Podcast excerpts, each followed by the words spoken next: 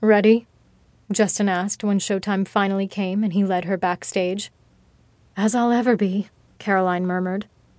Justin kissed her cheek. They'll love you. Just wait for my signal. He stepped through the curtain, and Caroline could hear him greeting the crowd. I've got a brand new demo for you guys tonight, he said, and a new girl to go with it. Allow me to introduce my lovely assistant, Sasha. That was Caroline's cue. It felt strange to use a fake name, but she felt a rush of gratitude for it. She took a deep breath, plastered on a smile, and stepped out onto the stage. Immediately, she looked at the large group that had assembled to watch her be tied up, and her heart started to pound.